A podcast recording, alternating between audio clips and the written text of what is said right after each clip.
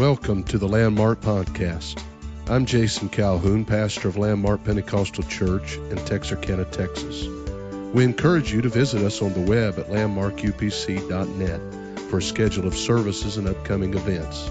We pray that you are blessed by the message today. Thank you again for listening.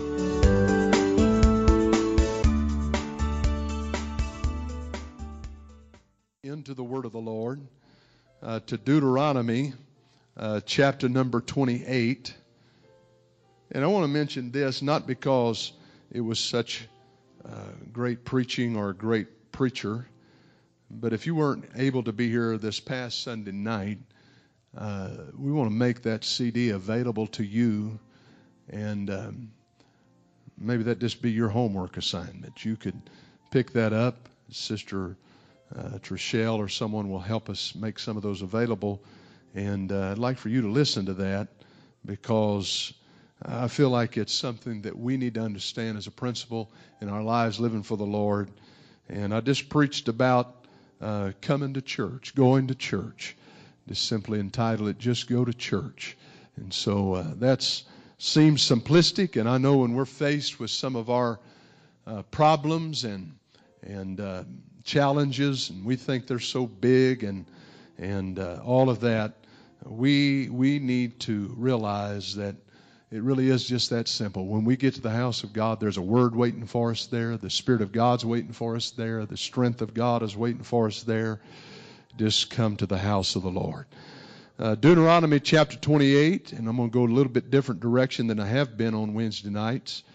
But, uh, you know, shake up every once in a while is good. Let's start with verse 1. And it shall come to pass if thou shalt hearken diligently unto the voice of the Lord thy God, to observe and to do all his commandments, which I command thee this day, that the Lord thy God will set thee on high above all nations of the earth. You got to understand where they were at when this passage was given to them. They were just forming as a nation. This had been virtually a sojourning pilgrim type group of people, they had really not been a nation at all. And here the Lord is promising them that if you'll obey these commandments, then I'll make you a nation that is greater than any other nation. And all these blessings shall come on thee and overtake thee if thou shalt hearken unto the voice of the Lord thy God. Blessed shalt thou be in the city, and blessed shalt thou be in the field. Blessed shalt thou be in the fruit of thy body, and the fruit of thy ground, and the fruit of thy cattle, increase of thy kind, that's, that's cattle, and the flocks of thy sheep. Blessed shall be thy basket and thy store. Blessed shalt thou be when thou comest in, and blessed shalt thou be when thou goest out. The Lord shall cause thine enemies that rise up against thee to be smitten before thy face. And they shall come out against thee one way and flee before thee seven ways. The Lord shall command the blessing upon thee in thy storehouses and in all that thou settest thine hand unto. And he shall bless thee in the land which the Lord thy God giveth thee. The Lord shall establish thee a holy people unto himself, and he has sworn unto thee if thou shalt keep the commandments of the Lord thy God and will and will or will walk in his ways, and all people of the earth shall see that thou art called by the name of the Lord, and they shall be afraid of thee. And the Lord shall make thee plenteous in goods and in the fruits of thy body and the fruits of thy cattle and the fruits fruit of thy ground and in the land which the Lord sware unto thy fathers to give thee. The Lord shall open unto thee his good treasure, the heaven to give thee rain unto thy land in his season, and to bless all the work of thy hand. And thou shalt lend unto many nations, thou shalt not borrow. And the Lord shall make thee the head and not the tail and thou shalt be above only, and thou shalt not be beneath. If that thou hearken unto the commandments of the Lord thy God, which I command thee this day, to observe and to do them, thou shalt not go aside, and thou shalt not go aside from any of the words which I command thee this day, to the right hand or to the left, to go after other gods to serve them. He said, I'm going to make you the head, not the tail. I'm going to make you above and not beneath. And he said, the only thing is, the only contingency is that you've got to obey these laws and commands that I have set before you. And if you do so and you don't go to the left and you don't go to the right, you don't deviate, then you're going to be blessed. And he tells them all the areas, all the aspects that they're going to be blessed in. And so I want to preach as a subject here tonight or teach, whatever the Lord should lead us in. I want to talk about a, co- a collision course with revival. A collision course with revival. Let's lift up our hands again to the Lord and let's pray that God would bless and help us. The remainder of this service, Jesus, we look to you again, desiring your help, praying, God, for your touch. Pray your word would be blessed to the hearts of all of the hearers here tonight. Pray, God, that you would strengthen people and encourage people through your word. Pray, God, that we could leave encouraged. We could leave full of faith. We could leave inspired and knowing, God, that if we'll follow your word, if we'll live for you and walk according to your word, that you will bless our lives and you will help us in our day to day experience and living for you. In Jesus' name we pray. And would you worship the Lord with me again? Let's give praise to him right now. Hallelujah. Come on, let's really give praise to the Lord. Thank you, Jesus. Thank you, Jesus. Thank you, Jesus. Hallelujah. Thank you for standing, and you may be seated. Uh, these verses were, of course, laws and commands that was being given to the nation of Israel uh, in the natural in that particular time period. But as you know, in studying the Old Testament, things that were given to them at that present time are often principles and uh, they are laws and commands that if follow extend to us spiritually as a church. It may have been to them uh, natural and in the flesh, a command for them as a physical nation, but to us, the blessing of it comes in a spiritual way. And uh, we know that, as scholars often say, they were the sands of the sea and we are the stars of heaven. So sometimes people uh, when they look at this in the Word of the Lord and they think about the promises that was given to Israel, they don't think of it always as being something that extends to us as a part of the church. But I want to tell you that all of the Word of God pertains to you. Not just some of it, not just one portion of it, uh, but all of the Word of God pertains to you in one way or another. It's applicable to us. Uh, sometimes we get a little confused and uh, we think, well, this law and that law. Do we have to, uh, you know, obey all the dietary laws uh, of the Old Testament as Israel did? Are we confined not to eat some of the things that they were not permitted to eat? And uh, are we allowed or not allowed to do certain things as far as the ceremonial law was concerned? But you understand that even dietary laws and even ceremonial laws uh, have a parallel oftentimes in the New Testament.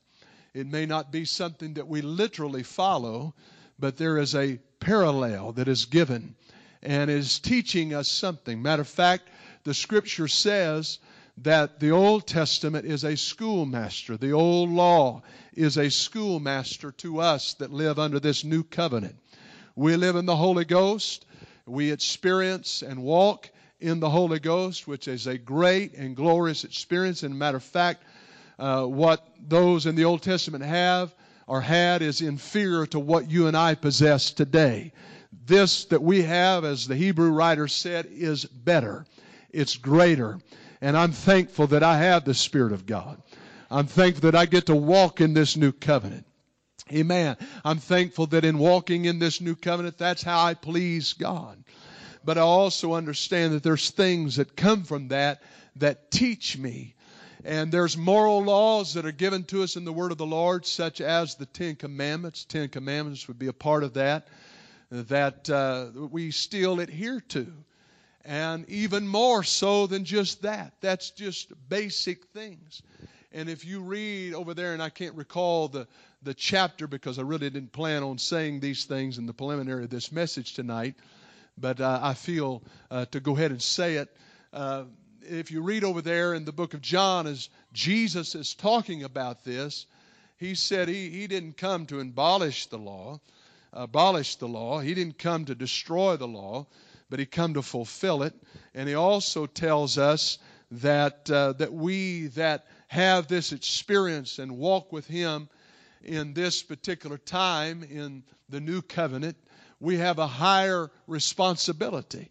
Amen. That this doesn't mean that we're able, because we live in the age of grace, to get by with, with things necessarily. But uh, we have the power of the Spirit. And we have something that is stronger because the law was weak, because it was of the flesh. Uh, but uh, we have the Spirit of God that can enable us to walk with God and to please God and to live for Him.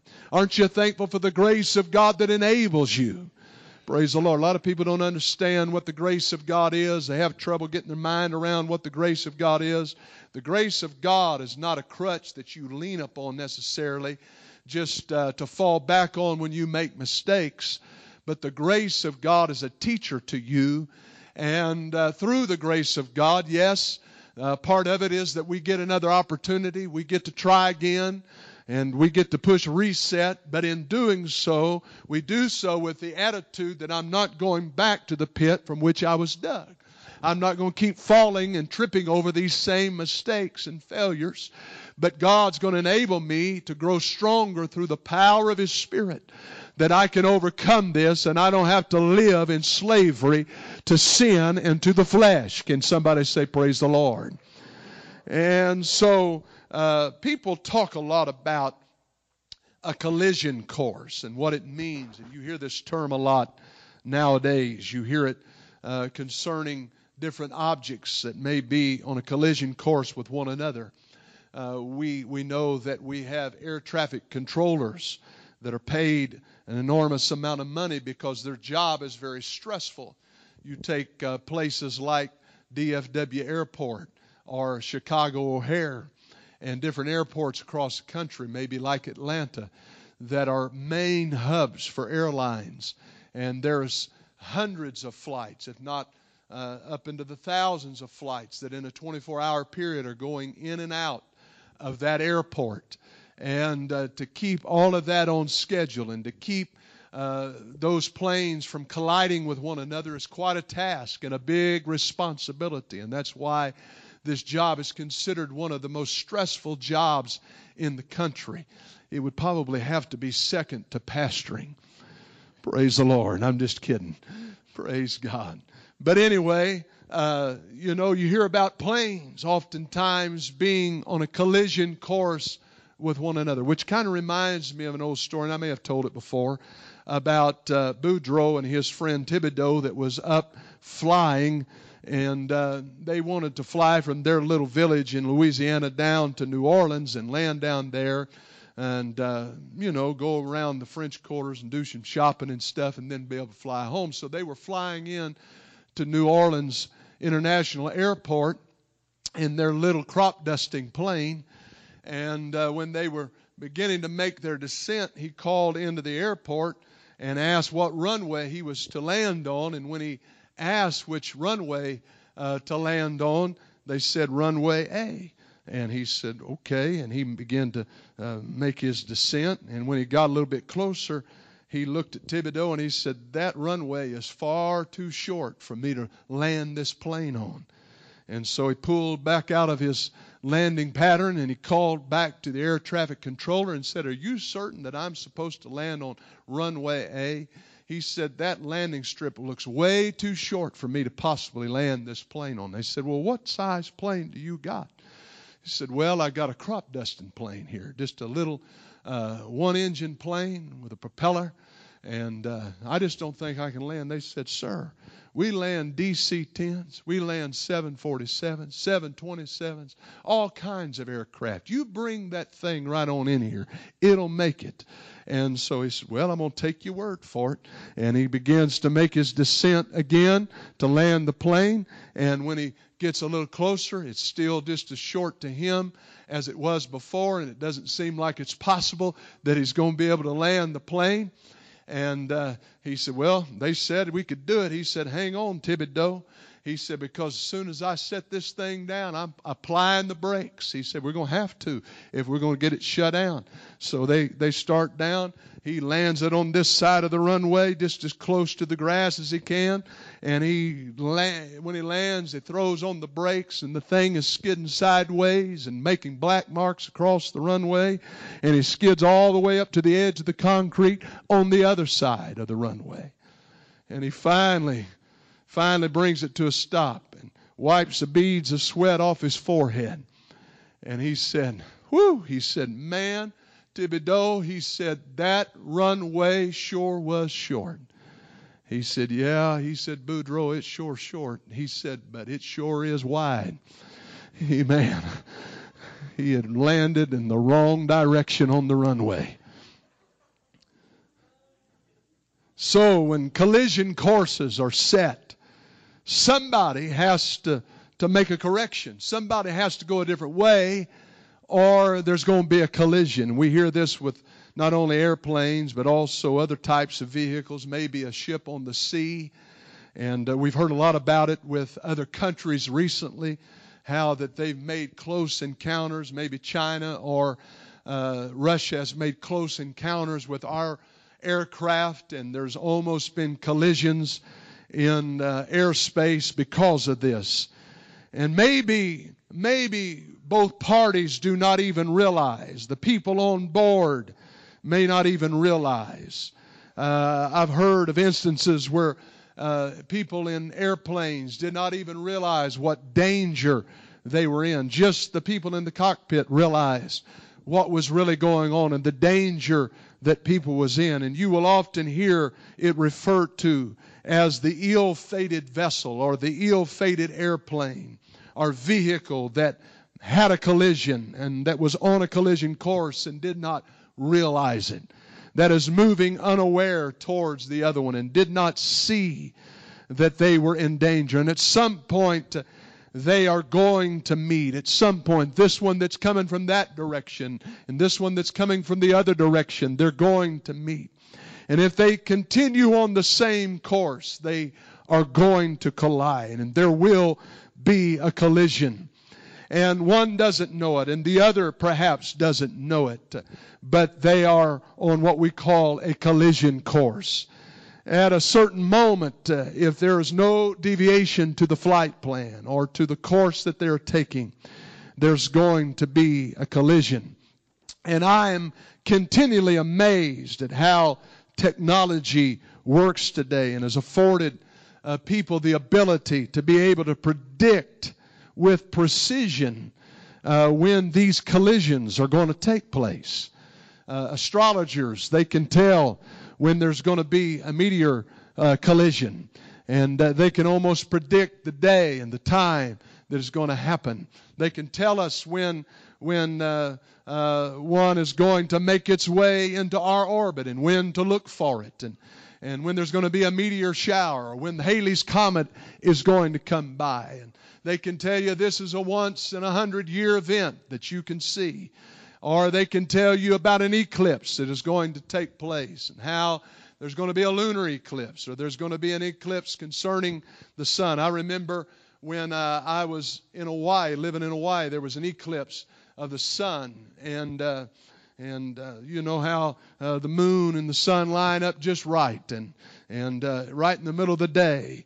It, it wouldn't happen just everywhere in the world at that particular time, but it happened uh, while we were living there in Hawaii. You were able to see it right during the midst of the day.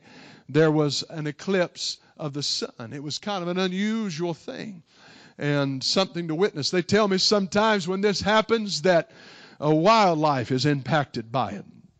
You know, the rooster, he doesn't know whether he's coming or going. He don't know whether to go roost or to uh, to crow. That it's uh, morning time, and he gets it all mixed up. And uh, the coyote, he doesn't know whether to go and spend his day in the den or to get out and howl at the moon. He, he doesn't know what's going on. He doesn't realize what is happening because there is an eclipse that takes place. But my point is, is that science has developed to the point that they can tell when this is going to happen. They can predict hurricanes that come through the Gulf, and they can tell uh, just about where they are going to make landfall and when they are going to make landfall. I just heard a story not long ago about Brother Joe Duke, and I had not heard this story. Many of you might remember Brother Joe Duke used to preach revivals here. Probably many of you or most of you were not here when he preached revivals here because it's been many years ago and he's been dead I think, for probably over 40 years. And uh, but some probably do remember, uh, or at least hearing about him. And he was a blind man, but he could see through eyes of the Spirit better than 20/20 vision. And he was able to prophesy and was used in the gifts of the Spirit, and was just quite a an unusual man of God that was used to help churches and bring revival to the places that he would visit. And uh, one time, he and Brother Burr, who was pastoring in Port Arthur, had kind of had a little dispute. And there, he was preaching for Brother Majors, Brother Duke was, over uh, in Melville, and he was preaching their revival. And there was a storm that was coming, a hurricane that was coming in the Gulf. And he said, All right, everybody. He said they was supposed to come right in there around Baton Rouge, right in there around Melville, and, and it was a big, bad storm. And he said, All right, everybody. He said, We're going to pray tonight. He said, We're going to pray God move that storm and direct it over to Port Arthur. and uh, he said, We're going to just pray that the, change its course and go that direction. I don't know.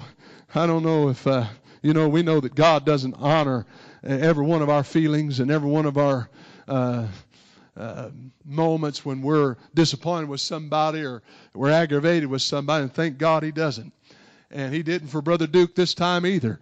So the thing kind of wore on, and storm got a little bit closer, and finally Brother Duke told told Brother Major, he said, "I'm gonna load up your girls," and he said, "We're gonna go." We're to go on. He said, uh, We're to go on uh, up upstate a little bit he said, Oh, no, brother. He said, You prayed that thing would move over to Port Arthur. He said, You can just stay here and ride it out with the rest of us. Said, We got faith in your prayers and faith in God. And I think Brother Duke by that point had lost faith and he was wanting to he was wanting to evacuate.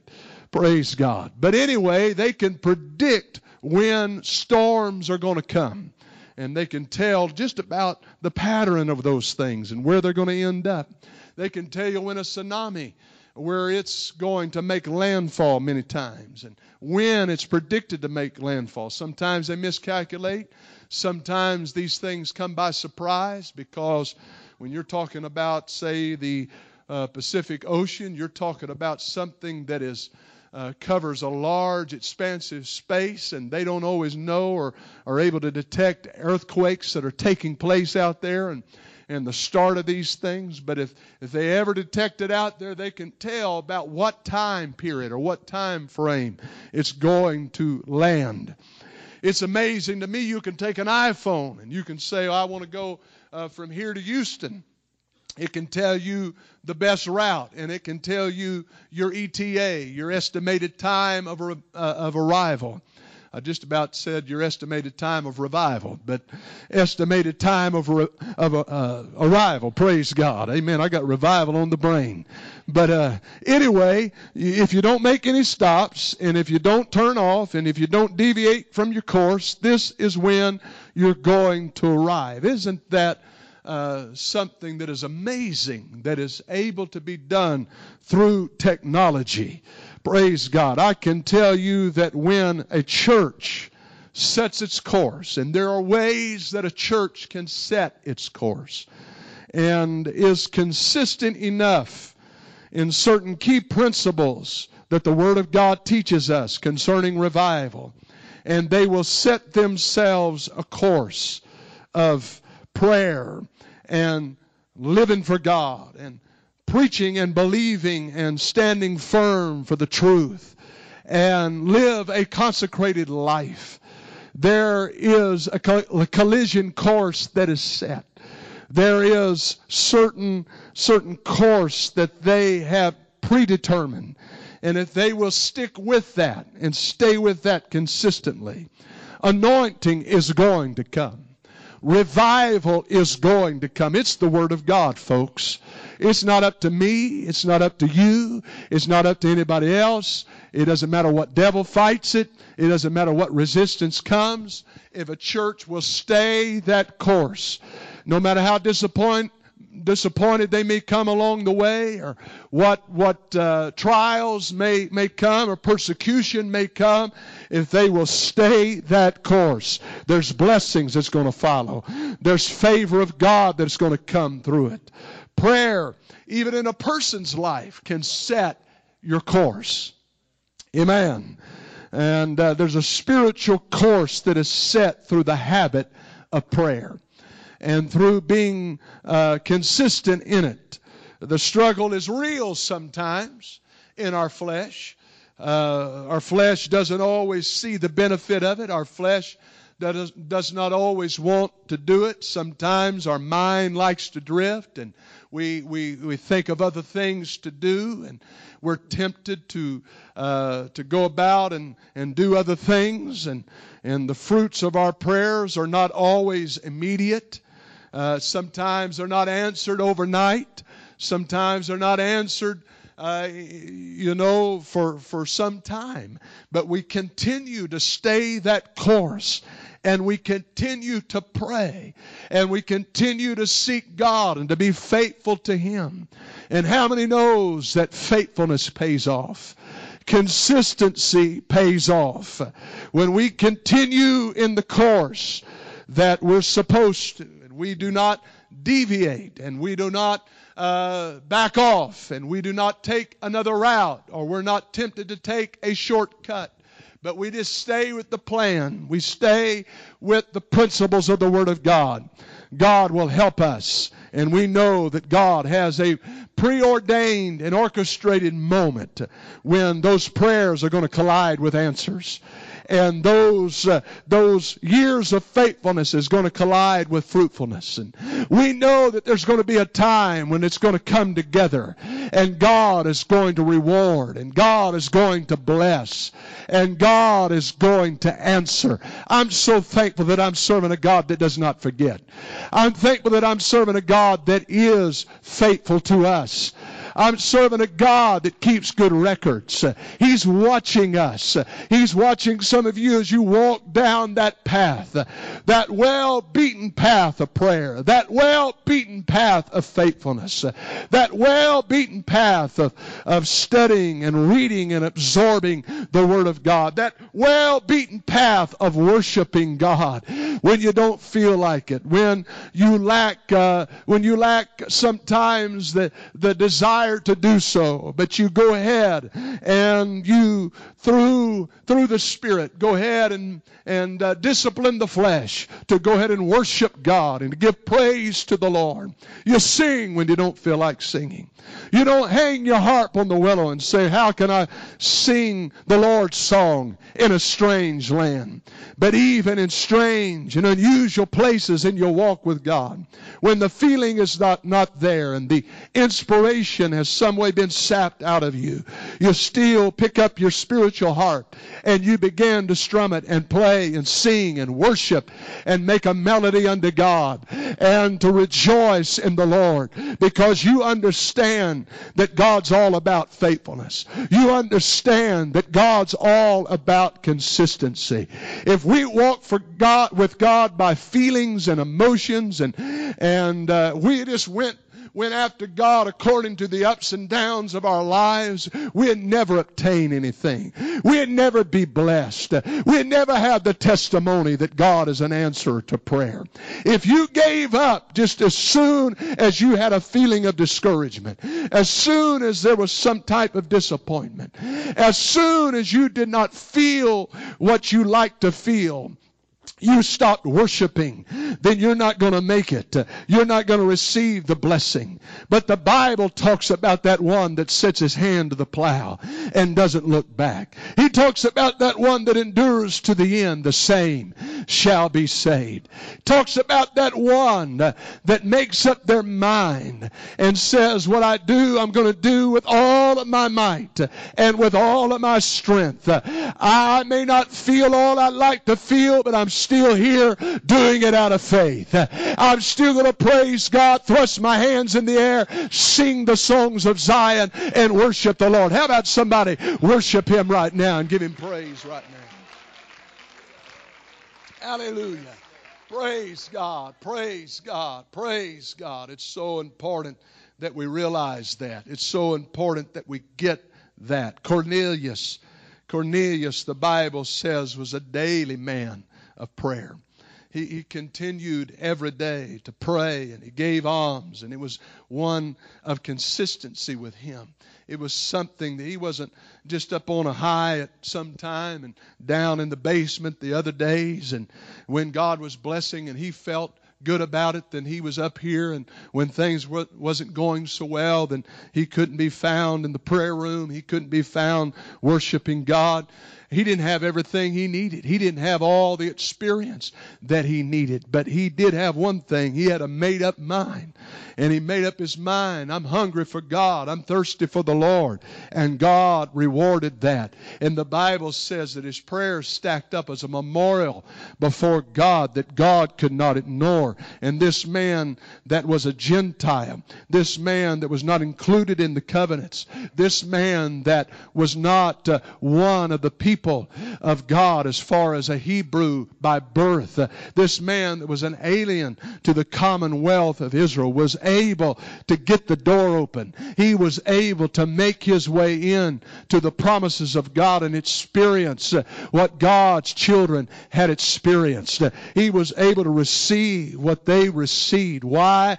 Because of his consistency. How about Daniel? Daniel prayed for one and twenty days. We sometimes think that because uh, we're praying and because we're crying out to God, that God must not be working, that God, God's not not doing anything about it. Uh, uh, nothing is, is happening. Nothing is taking place. Nothing seems to be going right. Amen. I don't feel it. I don't feel like God's working in this situation. I don't feel the presence of God like I would like to feel it. Amen. But I want to encourage you when you set the course, Daniel, the Lord sent a messenger angel to tell him that Michael had already been sent out to do war against the prince of Persia from the first day that Daniel began to pray 21 days before. That's right. Amen. So what was that saying? That was saying, Daniel, when you set your course, God set his course. Uh, just because it hadn't came together yet. Just because there hasn't been a collision or colliding of God's will and your will just yet. Just because uh, your prayers and the answer hasn't came together yet doesn't mean that God isn't working. I'm telling you, there's a great orchestrator in heaven that he's working behind the scenes. He's working where you cannot see. That's why you should never stop praying. Amen. That's why sometimes even when it seems like it's getting worse instead of better, you have to realize that God is working all the while. The devil may be stirred up, but that may be a good indicator. That ought to encourage you that God may be working in ways uh, that you cannot see yourself. Praise the Lord. Praise the Lord. That's why we must refuse we must refuse the temptation to stop. Praise God. I remember uh, he's passed on to be with the Lord now, uh, but a good friend of mine, his father, uh, Elder Raleigh, uh, he he uh, every morning, I know for better than 40 years, every morning between the hours of five, and I mean five on the dot, between five and six, he prayed every morning and his kids gave this testimony. And I've heard them recount this to me uh, several times. I've heard it from, he, he has several kids, and I heard uh, more than one tell how that he was so faithful in his prayer life. Didn't matter where they were, Didn't matter what was going on. Uh, he was going to pray that hour. He was going to give it to the Lord. And so uh, one time, his daughter said they were driving down the road on the interstate, and uh, they'd driven most of the e- or most of the night. Of course, it was getting morning now, and uh, five o'clock. He suddenly realized, "Hey, we're not to our destination, but it's my hour of prayer." And uh, he pulled right over the side of the road, and he said, "All right." He said, "It's my time to pray." He said, "If you of you all want to drive, you're welcome to drive. I'll get in the bed of the truck, and I'll pray back there." and you guys can drive on. But he said, uh, otherwise, he said, I'm just going to step down here on the side of the road and pray. And they said, well, we got to get on, Dad. And he said, okay. And he got right up in the bed of that truck and laid down in the bed of that truck and kept on praying. And uh, after an hour or so, knocked on the window, said, pull over. He said, I want to drive. I, I, I, I'm done with my prayer meeting. And when they pulled over, he got back in the driver's seat. But he wasn't going to miss that hour of prayer. And somebody may think that's foolish, and somebody might think that's far out. and Somebody may think that's just too much.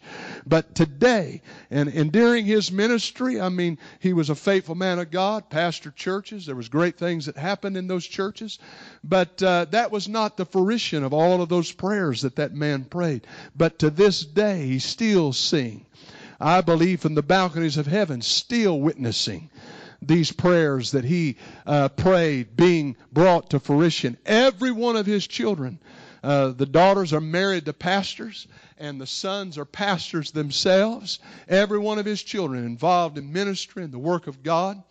And some of those men, they're experiencing great revival in their churches today. And then his grandsons, some of them, many of them actually, are beginning to preach and, and uh, beginning to start their ministries and going out and being used of the Lord in, in great ways uh, and uh, tremendous things happening. I believe it all goes back to a man that set a course for his family, a man that set a course for his life and he left a legacy not only for himself and not only for his immediate uh, family that was that was old enough to be able to recognize it then but even for generations that maybe were not there to witness that and experience that for themselves, but they're still being touched by it. I'm going to tell you, prayer leaves a legacy. When you pray and when you have a life of prayer, you can expect results.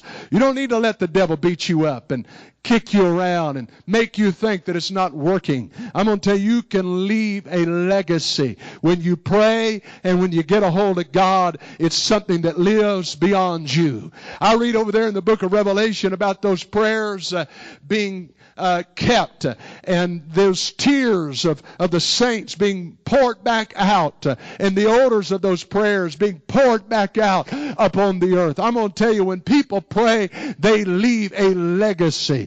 They leave a legacy. When you're consistent with it, you're building up things. You're leaving things behind. Amen. That's going to be a blessing to not only you, but to your family. Oh, come on. Let's lift up our voices unto the Lord and give him praise right now. Hallelujah, hallelujah, hallelujah. Come on, would you lift up your hands to him and let's give him praise right now. I love you, Jesus. I love you, Jesus. Hallelujah, hallelujah, hallelujah.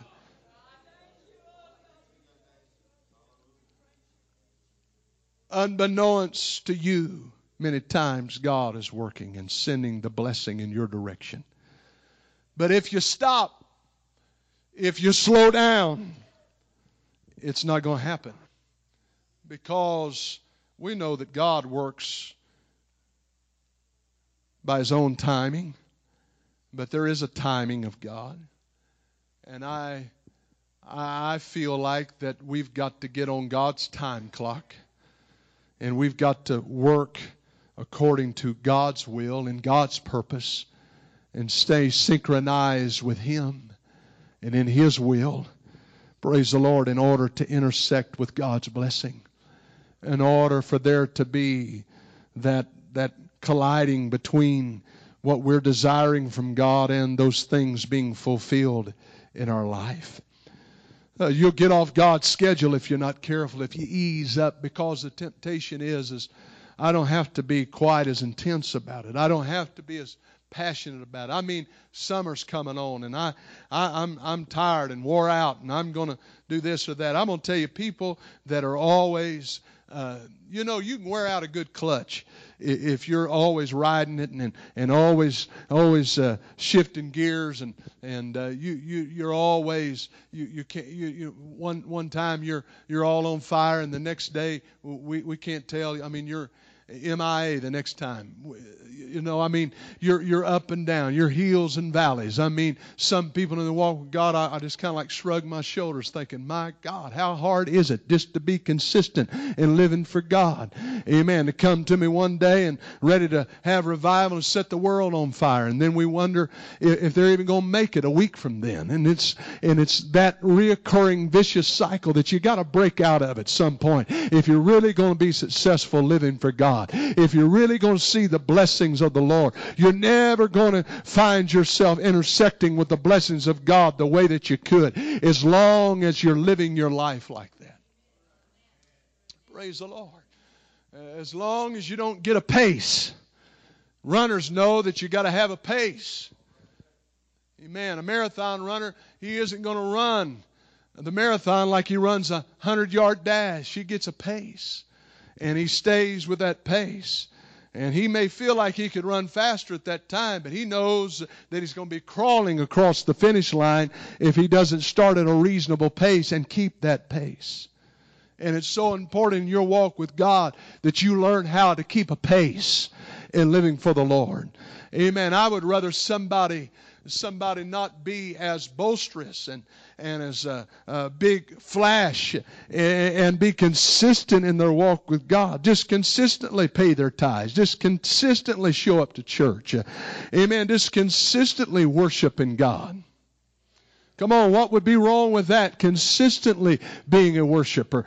Amen. We have some people that seem like they just about wear this carpet out on certain times, and they're, uh, I mean, we can almost set a clock by you on certain schedules and seasons of your life. You're going to be on fire right now. It's getting up about time uh, uh, that we're going to do this or that, and so I want to get in here and get on fire, so they'll use me in that certain area, and then suddenly you fade out uh, like a Roman candle. Just, I mean, just just, just, just in a little while. I'm going to tell you that's no way to live for God, and you're not being much of an example to your family when you do it that way. You got to be consistent. You got to stand strong. You got to stand up and be a man or a woman of God and make up your mind. I'm going to stay this course. I'm going to keep this pace. I'm going to live for God. I'm not just going to be on fire one day and a wet blanket the next and down in the mouth the next and critical the next and, and come in here dragging my bottom lip on the floor and, and looking for excuses of why I can't worship God and why I can't pray and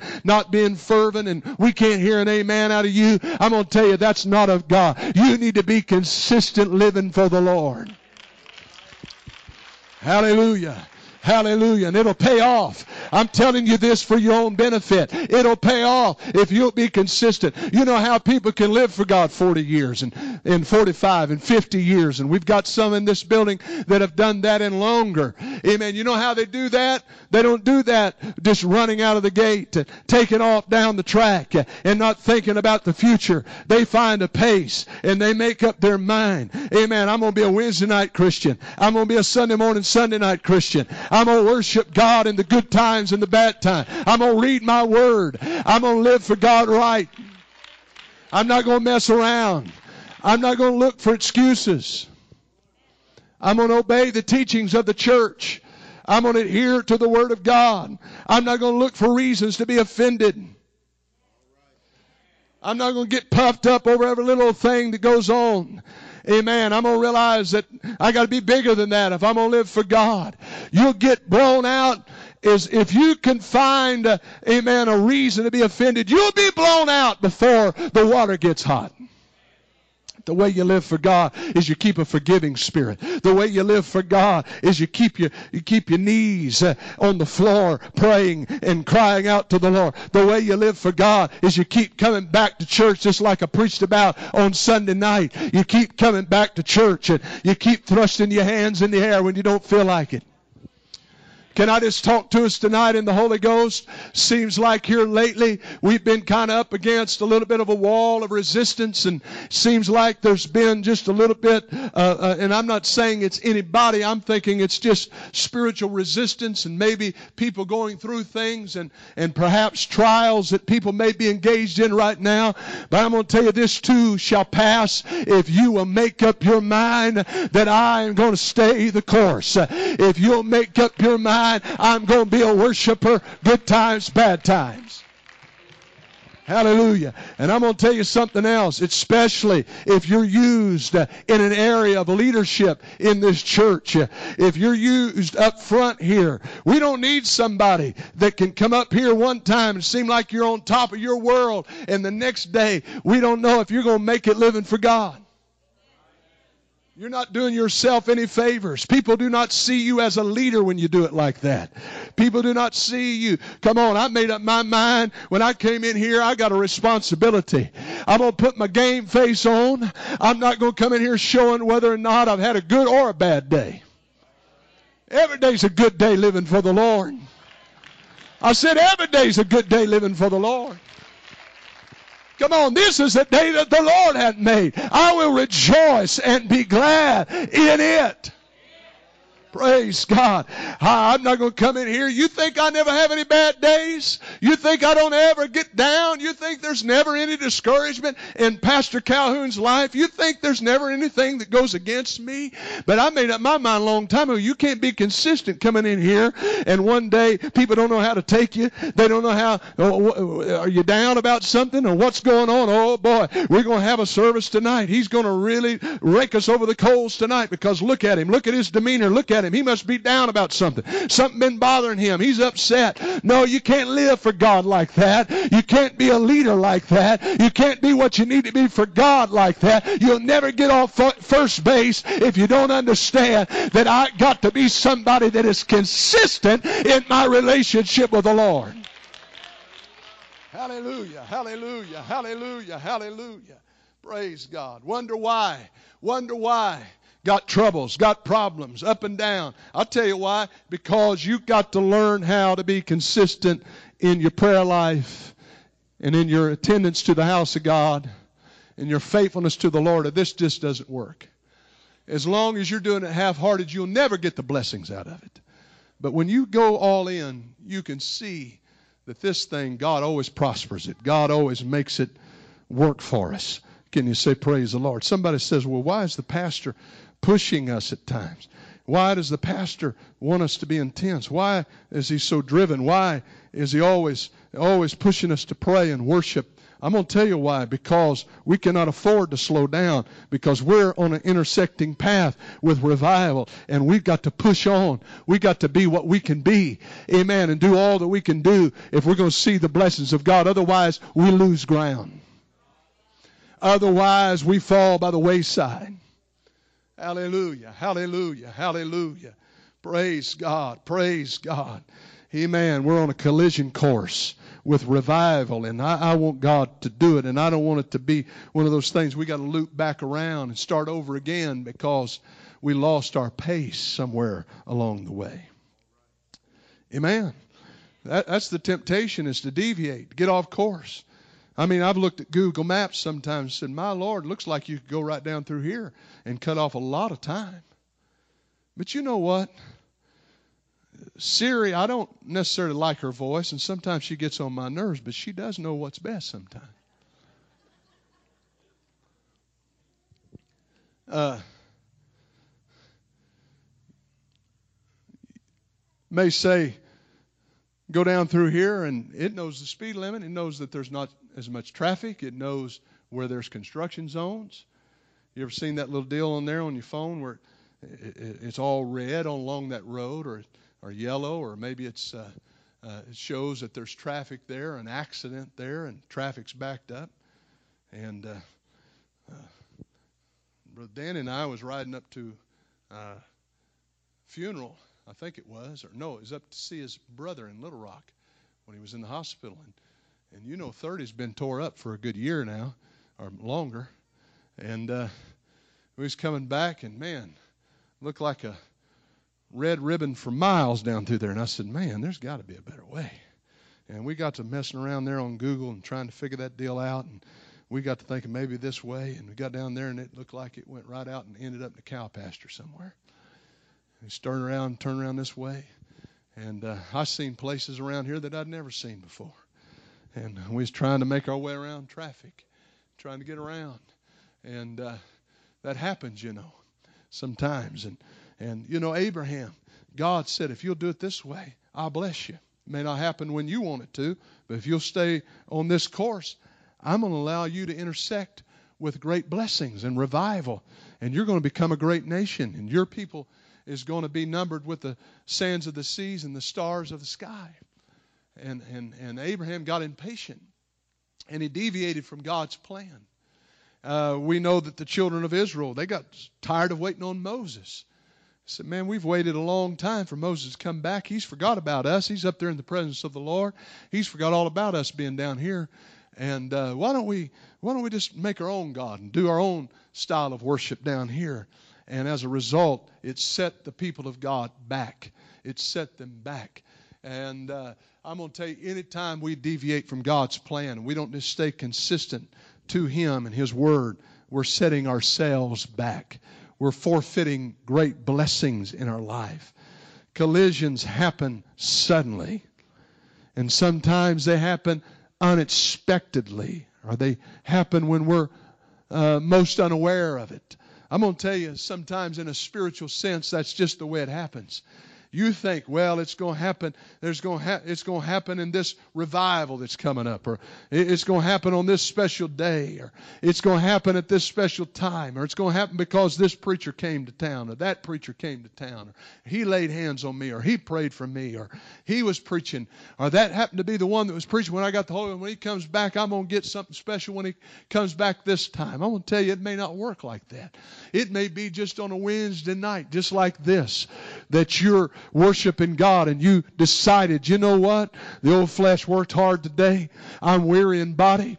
Amen. I, I may not feel like there's anything different about this day than any other day, but I'm going to the house of God. I'm going to live and, and serve God with consistency. And while you're worshiping and singing the songs on a Wednesday night, I think it was Brother Sellers. We'd been praying for Brother Sellers for a long time. And it was many years ago on a Wednesday night, right up here in this altar, when God filled him with the Holy Ghost. Somebody says, Hey, what, what do you got to have? You got to have some kind of special something. I'm going to tell you, consistency always pays off.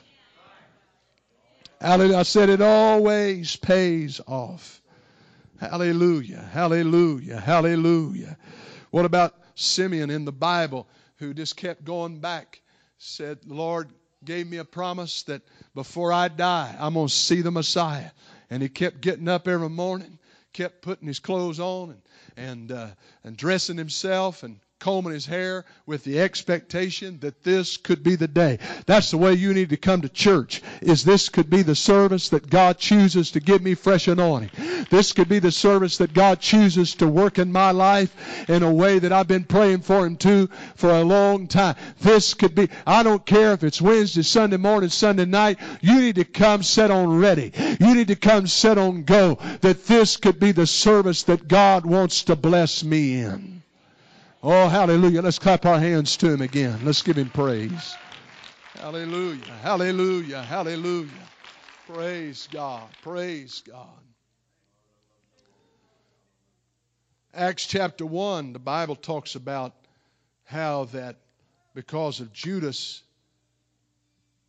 Judas stepping outside of the will of God and being eventually rejected by God, and we know the terrible fate of Judas that it came time in Acts chapter 1 to replace him. And they were going to cast lots, but they said the only eligible people, when you look at this, I think it's uh, chapter 1, verses uh, 21 through 22, it said they must have companied with us all the time that the Lord Jesus went in and out, beginning from the time of the baptism of John, or when Jesus was baptized by John unto the same day that he was taken from us. We can't have somebody replace Judas that hasn't been consistent. We can't have somebody step into this role and be an apostle for the church that has not been with us and not been consistent from the beginning. We can't just take and accept a Johnny come lately on this deal. This is way too important. And this is way too, this is what the church is going to be established on.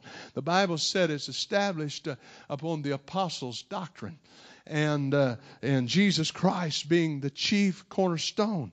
This this is going to be in the foundations of heaven. These names are going to be written in the foundations of heaven. This, this, this is a person that has to be consistent. This can't be a flash in the pan.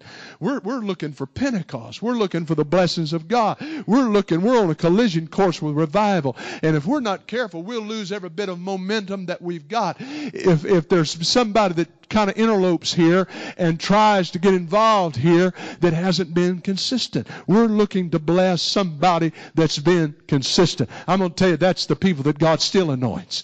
That's the people that God still blesses is people that are consistent for him. Hallelujah. Hallelujah. Acts chapter 3, one of the greatest revivals of the entire New Testament. 5,000 people before uh, that episode was over with received the Holy Ghost. That's a pretty big revival by anybody, anybody's standards. And the scripture says that it started with, we think it started with Peter and John coming up at the hour of prayer, but it really started with people that are unsung heroes that are not named in this scripture that the Bible says that carried daily this man and laid him at the gate beautiful. Daily. They didn't know that this day that the man was healed was going to be any different than any other day. But they just daily carried him. They just daily brought him. Praise the Lord. I'm going to tell you, when you learn to live for God, not by the week or from Sunday night to Sunday night and from shout to shout, but you learn to live for Him daily. Amen. That's when you're going to see the miracles. Because just as sure as you decide that I, oh, I just don't know, that may be the very day that God wants to answer that prayer. That may be, and you're setting yourself back, but not being consistent for God. Can you say, Praise the Lord? Hallelujah. The Bible talks about in the book of Luke, chapter number one, a priest by the name of Zechariah who was of the course of priest. He uses all these boring terms. Says he walked in all of the commandments and the ordinances of the Lord, and that was quite a duty to fulfill.